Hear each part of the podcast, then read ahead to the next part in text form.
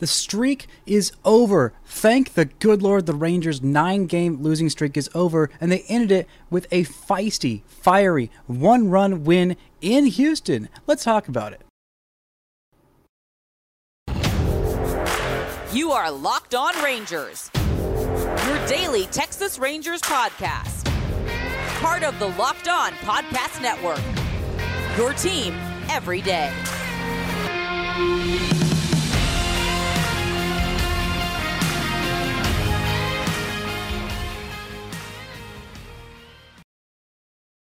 You are locked on the Texas Rangers. I'm Bryce Patrick, a cripplingly addicted Texas Rangers fan since 2010, founder host for all four seasons of this Locked On Rangers podcast. Today is Wednesday, September 7th. Your Rangers are 59 and 76, just one win away from tying last year's win total. Thank y'all so much for making Locked On Rangers your first listen every single day. If you're not already, you can follow me on Twitter at Bryce Patrick. You can follow the show at Locked On Rangers and subscribe on YouTube, where the best way you can help grow the show is to comment any single thing below. Now, let's get into this game. It was a massive win. It felt like a just completely different win, not just one of those, you know, innocuous, doesn't mean anything, you whoop-de frickin' do win. This was this team was in a rough space. Nine straight losses. The starting pitching staff is just an absolute mess. They just lost a one-run game that felt like their their best chance to snap this streak in the game before in a one nothing loss to to the Astros, where Martin Perez pitched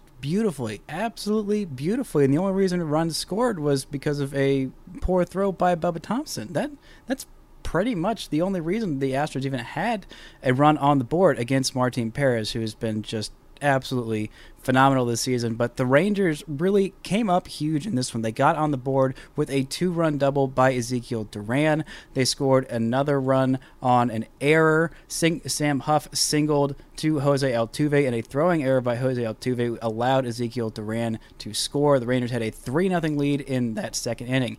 And it was Glenn Otto on the hill, the Houston kid, the former Rice Owl, who didn't have a great outing, but had a good enough outing. He allowed one run in each of the next three innings to where, when he was pulled from the game after four innings, he had given up three runs, and the game was tied three to three. The Rangers didn't do a whole lot in those middle innings, but they were able to scratch off one run in that seventh inning, and it was thanks to some scrappy hustle play and a a walk by Mark Mathias. Mark Mathias was able to work a walk with a full count, had a runner on third base. That runner was Corey Seager, who was actually on base because he absolutely hustled out of the box on a ball hit to, I believe it was the pitcher, somewhere in that first base line. He was just hustling out. It was an Arizona chopper, as they call it, just bounced right off in front of the plate, and he was sprinting his butt off to get there. He did some smart base running to get all the way over to third, and then on that wild pitch, Mark Mathias has not worked a whole lot of walks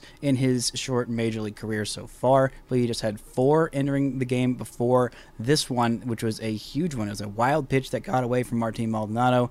Corey Seager read it extremely well and hustled his butt all the way down to score and give the Rangers a one-run lead. They would desperately, desperately need finally get them lead they hopefully would not have given up. And when when you went to the pen, when you went to the pen, by the way, I got to commend Corey Seager for hustling on this play. Corey Seager is one of those baseball players that makes everything look super easy. Does not look like he's trying very hard. That does not to say that he isn't trying very hard, but he's not a guy who usually hustles, you know, very hard down every single routine ground ball to first base, which I honestly think gets overblown the importance of that. I think people look a little bit too much about that. Like, oh, well, if they don't do that, then they don't care. There, there's 162 games. There are a lot of routine grounders to shortstop, to second base, to third base, even heck to first base and hustling out every single one. A lot of times, that's how hamstring injuries happen. That's how you get a lot more wear and tear on your body. He is saving himself. He is ha- he's a guy who's had a lot of injury issues. He's not been able to be consistently on the field. He's done well when he's been on there, but there's not been a game. Eh, there's not been a season where he's played more than 150 games since his rookie year back in 2016. And I think he is learning how to take care of his body, how to give max effort when it's necessary and you know save himself a little bit of of trouble, a little bit of hassle, a little bit of wear and tear on his body because he has been so healthy this year. He's got 129 games played this year. I feel like he's missed uh, maybe seven, if my math is right. It might not be, but it's it's not any more than you know, 10 ish games. He has been very consistent for the Rangers. They have needed his bat in there. He has been a constant, constant force for this Rangers offense. And, you know, his bat's been a little bit quiet as of late, but he is still doing the little things to help this team win. And this is a team that has not been winning as of late. It's been a rough way. I think one of the guys who got dinged for that not hustling balls out a whole lot to first base was. Uh, the third baseman Manny Machado when he was with the Dodgers. He got a lot of flack for that, and I pretty sure he had some hamstring injuries. Another guy who had hamstring injuries but did hustle a whole lot to first base, and I think that made it worse was Nelson Cruz. There were a couple of times where I, I think him hustling out a little bit more than he should have made those hamstrings worse. He missed significant time with the Ranger for several years with those hammy issues. So I think that it is smart to not always just gun it 110%, but to know there are situations where you need to do that, and he is doing that. This Rangers club was just giving it all in this one. They were really aggressive in this. We saw that with. Uh, I was about to say Jorge Alfaro. No, Adolis Garcia going out to right field to try and rob a home run from Jose Altuve, who has absolutely crushed the Rangers. He's got a 1034 OPS in 13 games against Texas this season. Thankfully, they will only play old Jose Altuve one more time that is tonight. Um, we'll talk about who the starting pitcher is in that and how excited I am about that person finally getting back and healthy. But and then we also saw in the ninth inning, which I was a little critical. A little bit critical of Marcus Semien for this play in the ninth inning. He was able to reach on a double. Corey Seager popped out the very next at bat, so he was on second base with one out, and instead of he wanted to get over to third base so that Nathaniel Lowe could score him with just any kind of out to the outfield. But I think he was a little bit aggressive. He did get a good jump, but it's Mart- Martin Maldonado back there behind the plate. And he is a very good defensive catcher with a very, very good arm. And the guy at the plate is a lefty. So you have you don't have that same blockage, that same interference that well, not actual bad interference, but like, you know, incidental batter interference of a right-handed hitter and being in between the catcher and third base, making that throw to third base a little bit harder. The side's wide open, and also it's Nathaniel Lowe. Nathaniel Lowe, I believe, already had multiple hits at that point and had reached on a walk. He is the one of the hottest hitters on the planet right now, and I think that spot of being a little aggressive might have been too much, but I don't fault him. He did get a good jump, but like maybe maybe maybe once once Nathaniel Lowe, if, if he still grounds out there, well again if, if he had grounded out there, it would have been one out, and Corey's er, Marcus Semien would have been on third base, and then Adolis Garcia, Mister Close and late, would have been up with a runner at third base with a chance for an insurance run. Maybe that would have worked out a little bit better, but I still do like the hustle. Maybe not in that scenario, but I get where his head was at, and that hustle has really gotten the Rangers a lot, including in this game very early, like we saw in that uh, that seventh inning where they were able to score that run. Anyway, we're gonna get into a little bit more of this game. A fun post game thing that happened with Tony Beasley, and some really, really great news for the Rangers on the injury front. But first, this episode is brought to you by Built Bar. If you haven't tried Built Bar Puffs yet, you are depriving yourself of one of life's great joys. And guess what?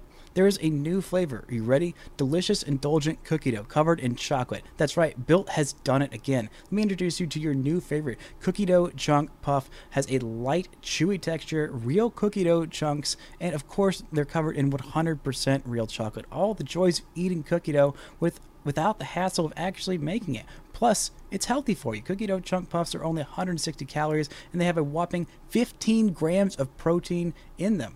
Run to built.com to snag yourself a box for you and the family. It'll be the perfect treat. Or if you can find a really good hiding place, you might want to hide these for yourself because they are just that good. What's great about Built is that all their bars are made with collagen protein, which your body absorbs more efficiently, provides a ton of health benefits. Eat something that tastes good and it's good for you. You're going to love these new cookie dough chunk puffs, whether you get it as a snack, a workout, or you just need a quick bite Built is the perfect protein bar and they taste better than a candy bar. Ditch the calories, fat, and sugar. Grab yourself a Built bar. Go to built.com. Use promo code locked on 15 and get 15% off your order. Use promo code locked on 15 for 15% off at built.com. Now, I don't know if you know this, but Dustin Dusty Baker, his family owns a winery in California. They make lovely wines. I have not tried them for myself. I really need to go check out and see if I can go find them at a local wine store. But Free of charge, Dusty Baker gave Tony Beasley a bottle of wine from his vineyard, actually, a couple bottles of wine. And before the game, Tony Beasley told the reporters that were in Houston, which makes me wish that I actually went to Houston, which is a very rare thing for me to say about that city. But he said, you know what? You know what? If we win, if we win tonight, we'll, we'll bust out this wine and we'll each take a sip, which is very fun. And you know what?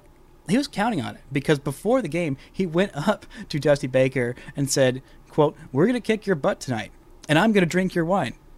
That's fantastic. That's absolutely fantastic. That is the kind of attitude you want from a manager, a guy to get his guys fired up to, even when they're in a nine game skid, to go out there and tell the opposing manager of one of the best teams in baseball, you know what, we're going to kick your butt and I'm going to drink that wine that you gave me as a present because maybe you felt sorry for me or maybe you're just being a genuinely nice human being. Doesn't matter. I'm going to kick your butt and drink your wine anyway. And that was absolutely delightful. By the way, it should be said, it probably should have been said before the last game that uh, this was the first time the, before the first series that these two played while Tony Beasley took over, which I believe was last week. But that was the first time this season, and this this game on Wednesday today, as you're listening to this, or maybe the day after, whatever, is going to be the last time that two black managers face off against each other, unless the Dodgers and Astros meet in the World Series, which give me a little bit of PTSD. Hope somebody can knock off these Astros in the playoffs. But there's just not that many black managers in Major League Baseball. It is just Dave Roberts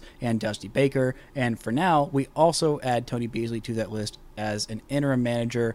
Maybe he will be the full time manager starting next year, but who knows? This was just a fun, fun attitude, and it felt like it was being managed like it was a you know game six of the playoffs. There was I was watching a little bit of the Orioles game versus the Blue Jays. The Orioles have lost a couple. They are still fighting for their playoff lives, and there was a little bit of a kerfuffle in that game, and you could kind of tell. Of course, Rougned Odor was was on that team, gives them that fiery spirit. And we talked about how the Rangers need an Ian Kinsler type, a Rougned Odor type, um, you know, the the person, not necessarily the player, to like get this team fired up and and like that. And Tony Beasley kind of provided a little bit of that.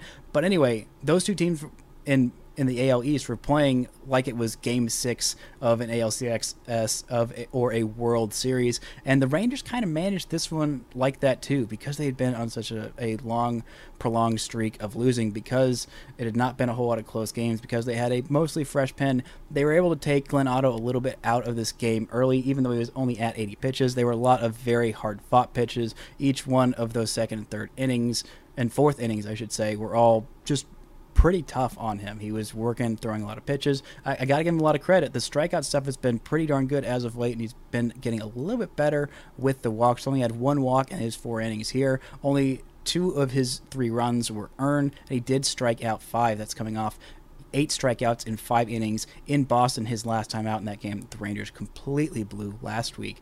But the Rangers, I was surprised when Jesus Tinoco came in in the seventh inning. Taylor Hearn has to get a lot of credit in this one. He worked two very important innings, not a whole lot of drama. Shutout, did not allow a single walk did strike out two in those innings and allowed just two hits. Not any drama from him. Provided that bridge to the back end of the bullpen in a very, very big spot against a very good Houston Astros team. But the Rangers tried out Jesus Tinoco right when they get that one run lead, and I thought, okay, okay, I, I did not think that this is how this is going to go. But to his credit, he bent but didn't break, allowed a hit and a walk, got a pair of outs.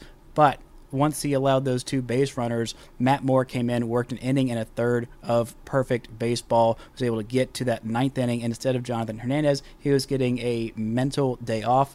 The Rangers went to Jose Leclerc, and he shut it down, worked around a leadoff walk without too much drama, just a little bit of drama. You know, he had to face off against uh, Yordan Alvarez, who was the final, the final batter of this game, which always should make you nervous. And then if they didn't get him, they would be up to Alex Bregman. This was just a really tough way to close it out. But no drama, no drama for him at all. The Rangers were able to get their 11th win in a one run game. They are still very bad in one run games, but you know what? A little bit better is all you can ask for. They're 11 29. If they can hold off getting that 30th one run loss throughout the end of the season, I will be extremely grateful. It will still be a horrible season in those close games. I do think that should still be chalked up to luck, but the Rangers got it win when they needed it, and that is really, really the most important thing. Coming up, we're going to look at some really, really great uh, injury news for the Rangers and a little bit of what this rotation might look like with a seven game in six day stretch coming up. But first, this word from our sponsors. So, the best news comes right now, the immediate good news, I should say. Maybe some better news later on. But Cole Ragans is off the IL. He will start on this Wednesday game. The Rangers really, really need him to come up and be effective. He has been okay in his three starts for now, but I'm really glad four starts, I should say. 18 and third innings in those four starts, a 4.42 ERA. It's been really, really walk heavy. Four home runs in those 18 innings and 10 home runs to just nine strikeouts. He has not been. The whip is really bad or the the FIP I should say is really bad because those are the three things that FIP is concerned with, and it just really does not like him at all. He's got a 660 fielding independent pitching, an ERA plus of 90. He's been able to work out some of these tough jams, but he's been a little timid throwing strikes, and you know. I kind of get it. When you've given up four home runs in four starts, that might make anyone timid. But he's he's been pitching against really tough opponents. He has not had it easy. He has not had, you know, just the run of the mill, nobody terrible major league teams that he's faced off against. He's faced off against the White Sox, Houston. Grant, he did have one game against Oakland, which was one of the two times that he did go five innings. But even then, he allowed a pair of home runs to them. And then he also started against Minnesota. Those are all, well, three of those four are very good teams. And now he's going to have to go into Houston again. The last time he was there, he did allow five runs in four and a third innings, including a pair of home runs. But honestly, for what this Houston Astros team is and what they're doing right now, how good they are, it kind of it, it that's kind of an okay result, especially with you know what Houston Keuchel was able to do in his few results before they had to call or when they had to call him up in the absence of Cole Ragans. I'm hoping that he can find that strike zone, be effective in that strike zone against Major League pitching, I or against Major League hitting. I know that he can. He can be serviceable and even a little less than serviceable is still better than what the Rangers have been getting so far at this point. But coming up, they've got a seven games in six days stretch, including that stupid flyaway doubleheader on Monday against the Marlins. They've got a game at noon and a game at 6 p.m. I feel like they should just make that the wait 30 minutes and then start the next game kind of a game as opposed to the doubleheader because it's in between two home series. It makes no sense scheduling wise. They should have just put it on Thursday or move those games with the A's up a day because I'm pretty sure they have an off day on Monday and the Rangers could have done it on Thursday or maybe Wednesday. I, I don't know, but not like this. They come home to face the Blue Jays for three games, which hopefully we'll see Josh Jung's major league debut there. Then Josh Jung can maybe fly off to the Marlins for that doubleheader, and then back home for two games against the A's. So right now, I'm thinking the rotation would probably stack up something like uh, Dane Dunning on that Friday game against the Blue Jays, and then we might see Martin Perez on Saturday. Then on Sunday, I think we might see another Glenn Otto performance. Then I think that Monday is probably is probably when we would see a Jon Gray. Maybe we'll see um, Jon Gray and um, I, I, don't know at this point. This is kind of a rough stretch. They kind of almost need six starters. So let's see. Martin Perez was going on Saturday, and then uh, Glenn Otto. Then we have Jon Gray, and maybe maybe you you give another start to Kohei Arihara because he is there, and the Marlins are terrible. they are really terrible offensively. So maybe he can get you four or five innings I, I think that might be the route that they go. And then and then we'll see. And then then maybe we we have Cole Ragans on on that game against the A's on the 13th.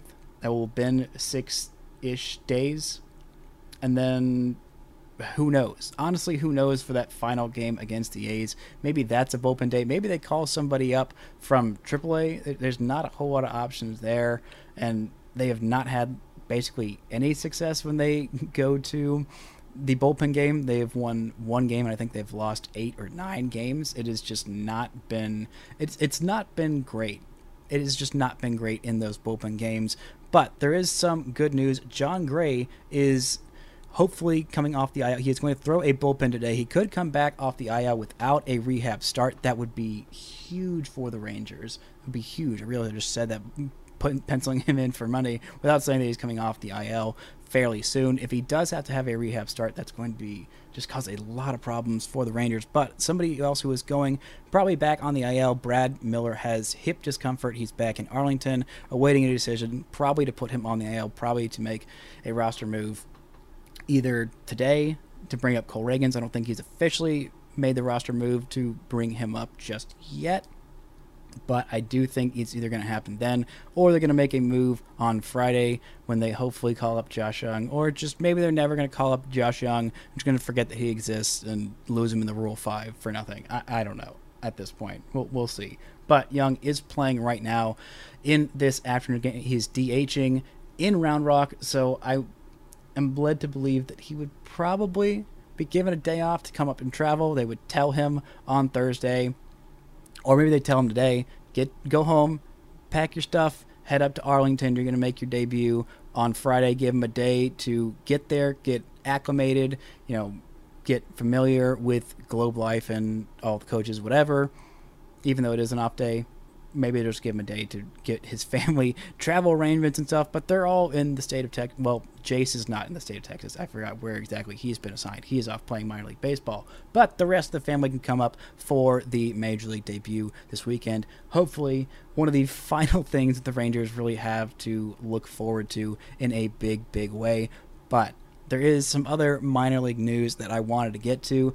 Right-handed pitcher Mason Englert this was just announced an hour ago. He's been named the South Atlantic Player Pitcher of the Month for August. He went three and one with a 182 ERA, only five earned runs in 24 and two thirds innings pitched a .086 opponent batting average. They only had seven hits in 81 at bats. He also struck out 21 over four starts before getting promoted to Double A. That is very encouraging. Shout out to him. He is going to make his final home start for the Rough Riders. Well, unless they make the playoffs, we'll see.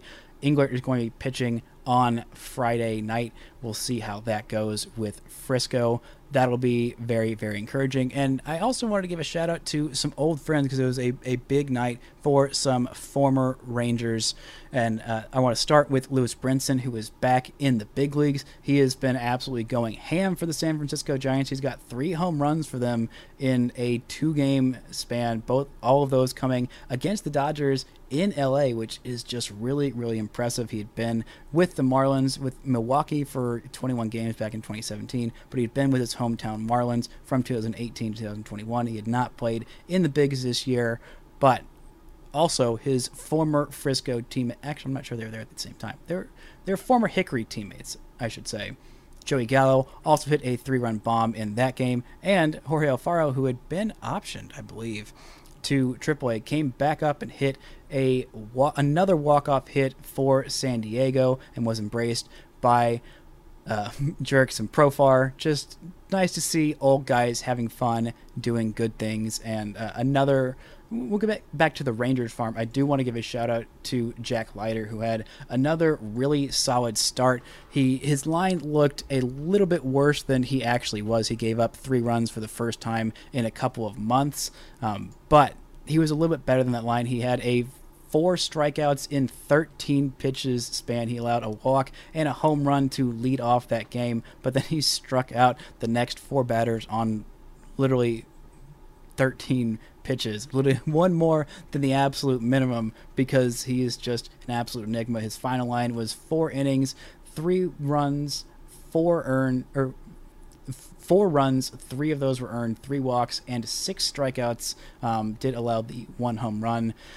Got beat up a little bit towards the end of the start, but the middle of the start was fantastic. The beginning was rough, and you know that is that is an improvement on what he has been doing uh, in the month of August and this first start in September. He might have, I think, one more start before the regular season ends. He might get a little bit more work in the playoffs should the Rough Riders make those playoffs in the Texas League. But really, really encouraging stuff to see him coming up like this at the end of the year. Cody Bradford has also been on an absolute tear in the month of August. We'll see if he continues it. I'm going to try and go out there for the Thursday game Thursday night game where Cody Bradford will be starting his final game at home in Frisco, again, barring some playoffs in Frisco. And Mason Englert, we just talked about, and Zak Kent being promoted to AAA Round Rock. He went five innings in his first start, was fairly confident there. It is encouraging to see these guys have these nice starts at the end of the year because, you know, the Rangers hitters hitting prospects have done fairly well. We've seen, obviously, Josh Jung, We've seen Ezekiel Duran come up big in some moments for the Rangers, like we saw him in this game, and you know hold his own pretty well at the big league level. Josh Smith didn't quite hold it as well as we would have hoped. Not nearly as much power, not nearly as much batting average, but defensively he looked really, really solid at third base, shortstop, second heck, even left field, he's looked okay. The on base, the walk rate was really darn good, striking out a bit too much, but he had some brilliant moments as well. We have also seen, like I talked about yesterday, Blaine Crim's historic month, hitting five home runs in five consecutive games, six home runs in that five game stretch, having a OPS be up over 850. That has been nice. We've seen Acuna's having a good season. Evan Carter's back healthy, but the pitching had just not been there developmentally for the Rangers this year, and it, it didn't seem like they've been doing, you know, anything that differently than than what they did last year when they had a whole whole whole bunch of success. But it's just been really encouraging from a general perspective, and and Cole Winn's just complete obliteration of a year has been also a huge huge discouragement. I do think he's going to figure it out, but like uh, this year has been horrendous for him. It is I don't know what's wrong with him mentally, physically. I'm sure there are like 37 people watching every single frame of like 1800 frame per second uh, film of Cole Winn pitching. But whatever it is, I, I, I have confidence in the kid to figure it out. He was dominating Double A just as as recently as last year as a young kid. He is still pretty young. I think he will figure it out and end up being a serviceable big leaguer for several years for the Rangers but this year has been a really discouraging note for the most part on pitching. By the way, I've learned a little bit more about Owen White and what's going on with him. It seems like it, they were just being extremely, extremely cautious with him. He is probably not going to pitch during the rest of the regular season. Maybe he'll get a little bit of work in the Arizona Fall League. Not entirely sure about that one, but it was not. It was enough, you know, elbow wear and tear that it wasn't quite Tommy John, but it wasn't enough that they could feel like he was ready to pitch again. So they're just being extra cautious on that. I I respect them doing that. I would have liked to seen him pitch a little bit more, but not at the cost of him having to have another Tommy John surgery. He's had a great season. He has been one of the few really bright spots for the Rangers. Same with Cole Ragans making it to the big leagues. Now we'd like to see him have a little bit more success. Maybe he can turn that around in his last couple starts at the big league level this season, but just seeing him make it there has been great. We've seen Bubba Thompson have some big moments, but I am all just completely I don't know. I don't know what I was ramping towards. It was just good to see some pitchers do well, have some pitching prospects do well in a season that has been mostly disappointing for them. But I'm excited to see what Cole Reagan can do coming back up, being healthy. We'll see what this bullpen holds for Jon Gray if he can come right back off the IL. And this is the last game the Rangers have to face off against these stupid Astros until next year, when hopefully the Rangers won't be completely throttled by them every single time they play. That's going to do it for this edition of Locked On Rangers. Thanks again for making your first listen every day. Now, for your second listen, go check out the Ultimate Pro Football Preview 2022, an eight episode extravaganza to get you ready for the NFL season, which I believe starts tomorrow. On Thursday. Yeah, the local team experts of the Locked On Podcast Network, plus a betting angle from Lee Sterling of Locked On Bets, all combined into one ultimate NFL preview. Search for Ultimate Pro Football Preview 2022 on your Odyssey app, YouTube, or wherever you get your podcasts. That's going to do it for this edition, and until next time, don't forget to enjoy baseball.